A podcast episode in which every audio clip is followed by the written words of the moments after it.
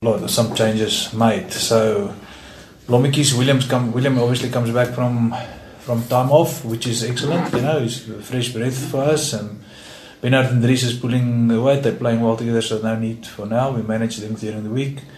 Um, obviously, we want to see Ruan Pinar um, in the team. We can't put our eggs in one basket. One with with with only Tian playing most of the time at nine, so we want to see what Ruan brings. You know, obviously we know what. Uh, what Dian Barnors is about. So going forward, also in the Pro 14, um, there will not be game time for Ruan if we only start playing him in the in the in the Pro 14. So it's important to maybe use some of these games to get his game fit, fitness up and to get him in, or give him more time on the field.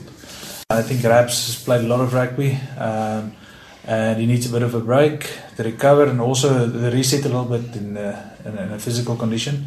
So I think he deserve his break. Uh, obviously, then in the forwards, um, G comes back from the knee. Uh, we've bring, bring, brought him off from, from the bench most of the time, and I think it's now time for him to you know to get him out on the field as part of his or bringing him back and get his that game time up. Uh, JP, uh, uh, you know, spent most of the, games from the played most of the games on the bench. Now he's it's his time to, to pull the weight, and between Sintu and Walt, we rotate to give them the same time on the field.